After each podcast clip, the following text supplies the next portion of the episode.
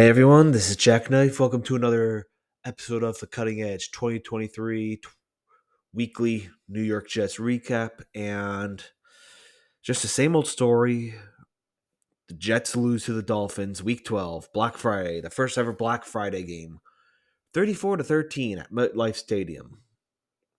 And, you know, I didn't record this right away just because it was the holiday weekend you know, I figured give some time to digest. You know, everyone's out with family and friends. You're not gonna, you're not. I'm not one of those voices. You're gonna stop what you're doing to listen to. That's fine. I accept that. The goal is to eventually become one of those. But yeah, what can I say that hasn't been said already?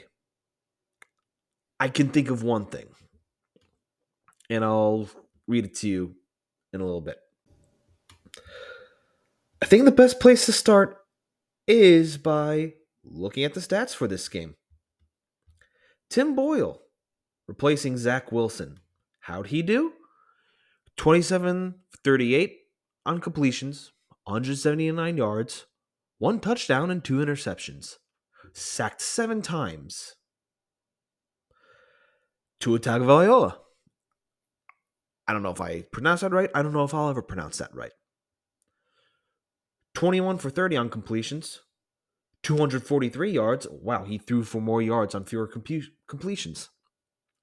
One touchdown, two interceptions, including a pick six by Brandon Echols. So I guess he did really what he could against this defense. And there was a glimmer of hope after that Brandon Echols pick six. And I think, and then there was another interception by DJ Reed to close out the second half. And you all know by now, Kirk Herbstreit said it best perfectly encapsulates the New York Jets season. Boyle, he's a deep, and it's intercepted by J- Jevon Holland from the Dolphins' own one yard line and he runs it back for a 99 yard interception pick six. Just wow. I mean, when that happened, I wasn't even angry. I was just dying of laughter. One, I ba- basically accepted the Jets' fate at this point.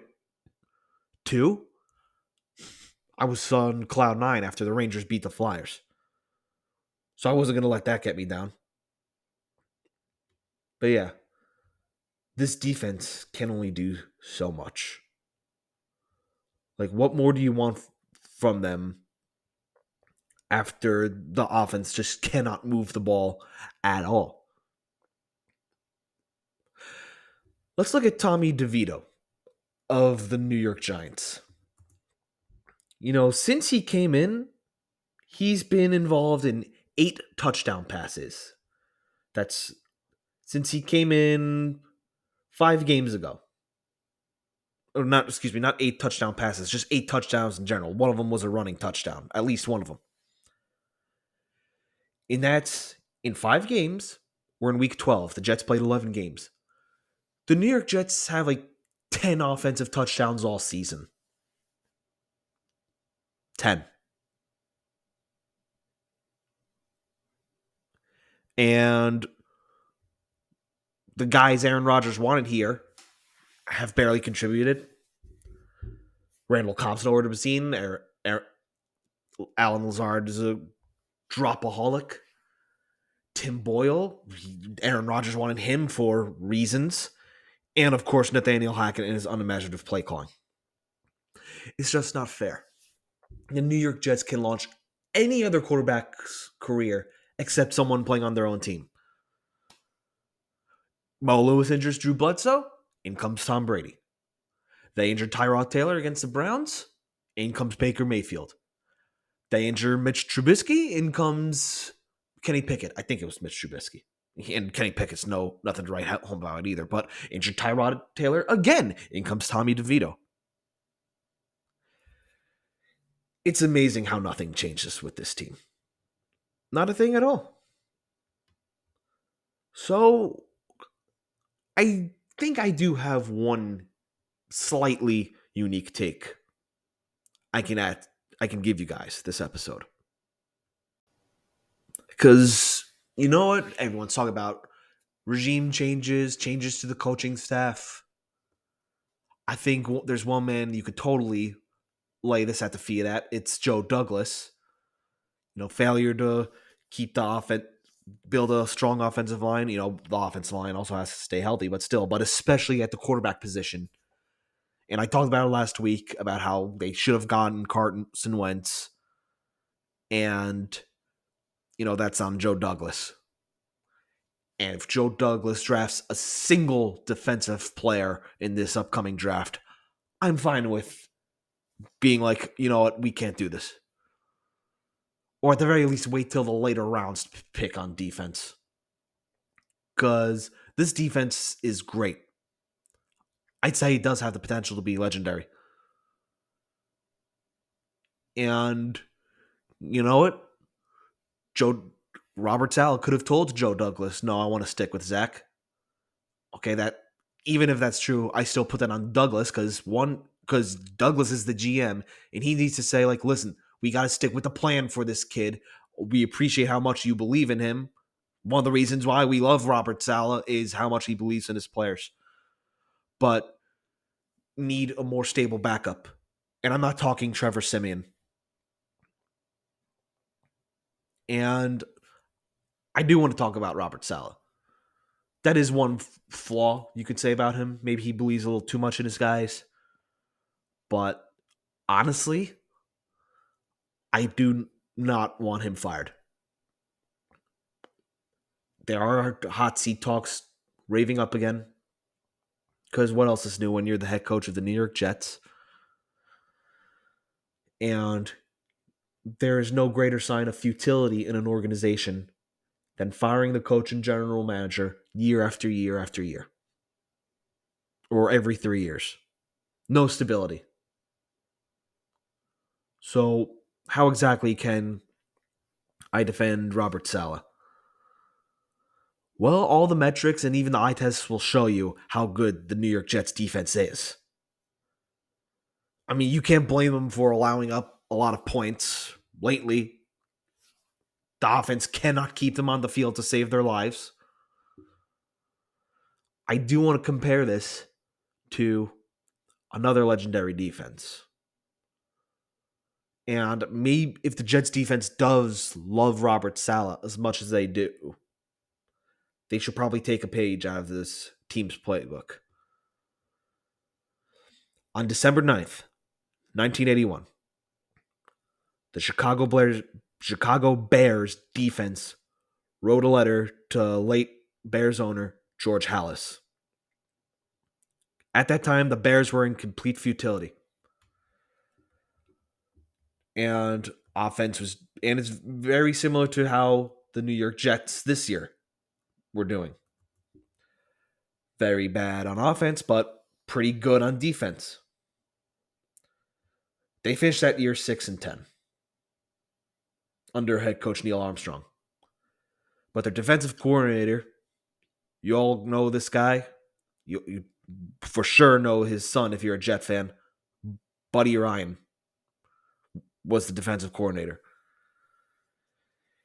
And while on the offensive side of the ball, the Bears struggled, they made a lot of progress on defense. And that defense the personnel on the defense were very worried about losing Buddy Ryan, having to learn a new scheme, having to learn a new system, a brand new regime, you know, lose all the progress they made. Here's what they wrote to that letter on December 9th, 1981. Dear Mr. Halas, we, the undersigned members of the Bears defensive football team, are concerned about the future of our team. We recognize that with the disappointing season the Bears have had this year, that there may be changes in the coaching staff and or the administration of the team.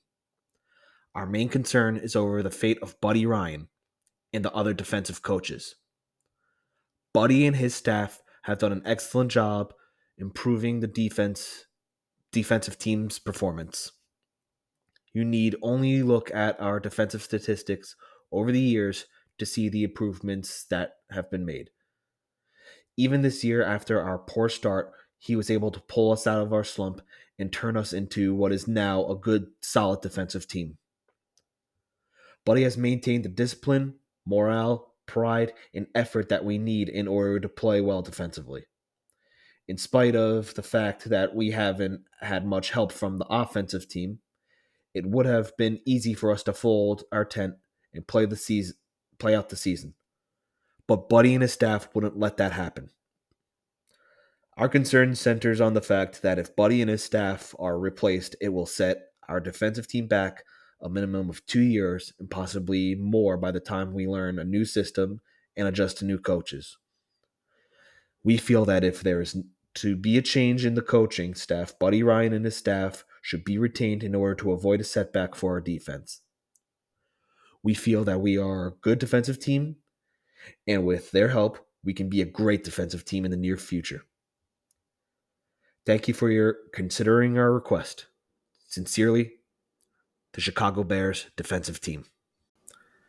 And after Halas received this letter, and you could watch the 1985 Bears 30 for 30, I highly recommend it. Halas marched into the locker room or whatever and met up with the defense holding this letter.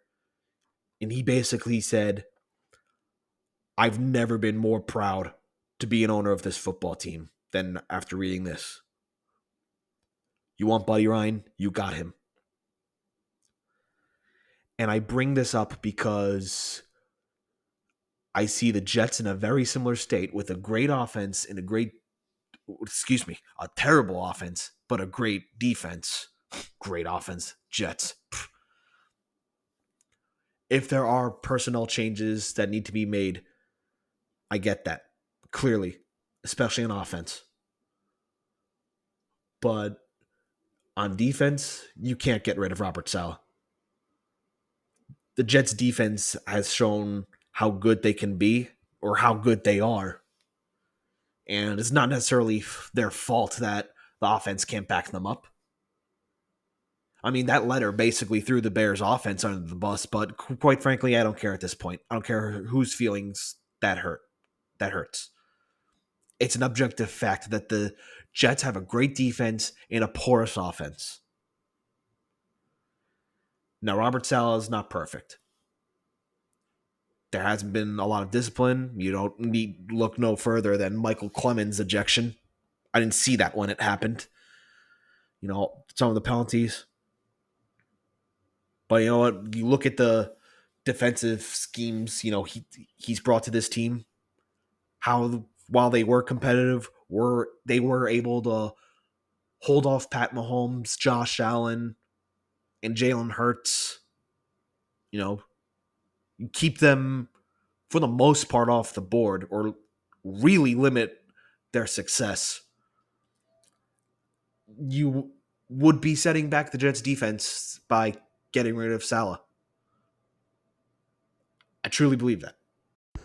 And I know what you're thinking, but his coaching record. Are we forgetting that he inherited one of the worst teams of all time when he came here? I know it's been three years, but you can't just turn that around. And they came close to doing so until Rodgers got hurt. I think that's something to take into consideration when talking about Robert Saleh. Now, it seems like this season is kind of their defense is a little opposite of that 1981 Bears team. And perhaps I should add, I should have added some context to the to that 1981 Bears team. 4 years later, they would be they would be in 1985 and they'd have one of the most revered teams and defenses in football history. Going 15 and 1, winning the Super Bowl. That Bears defense is still talked about to this day. I think one of my favorite NFL films moments. It was a Giants practice, and Tom Coughlin's giving it to one of his offensive players in practice, saying, "Why are you scared of the defense? You scared of them? The the '85 Bears." Will the New York Jets eventually defense eventually be that equivalent of the '85 Bears? I don't know if I'd go that far.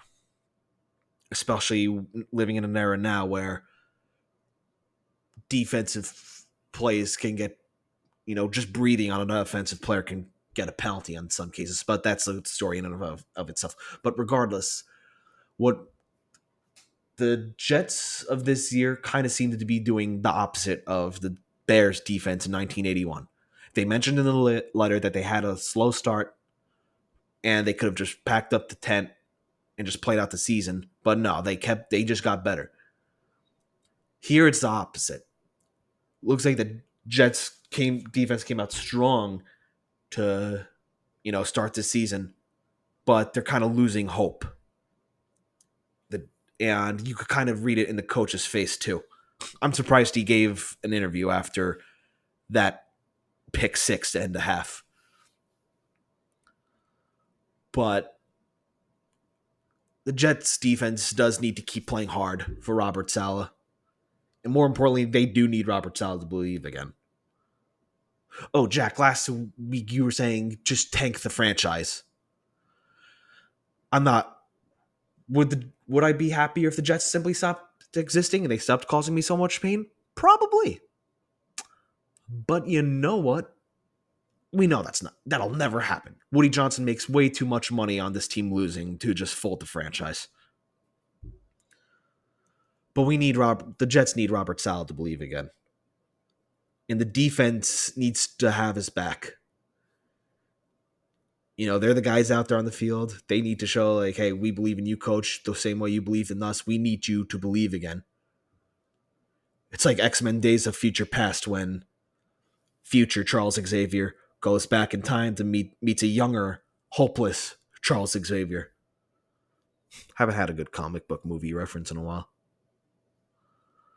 But anyway, the gist of this episode, I think I've rambled on long enough, is that the Jets have made too much progress on defense to go through another co- coaching change.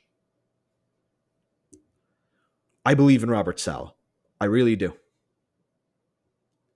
And while I don't, I think there's enough excuses this season to warrant keeping him. But I think some of the fans who are reasonably frustrated and impatient, I'm one of them, should at least look at our head coach and be like, listen, this is the guy we want to go to war for. Because that Bears defense want, wanted to go to war for Buddy Ryan. And they eventually got Mike Ditka as the head coach, and they went on to do great things. The Jets defense is as good, and they love Robert Saleh as much as they do.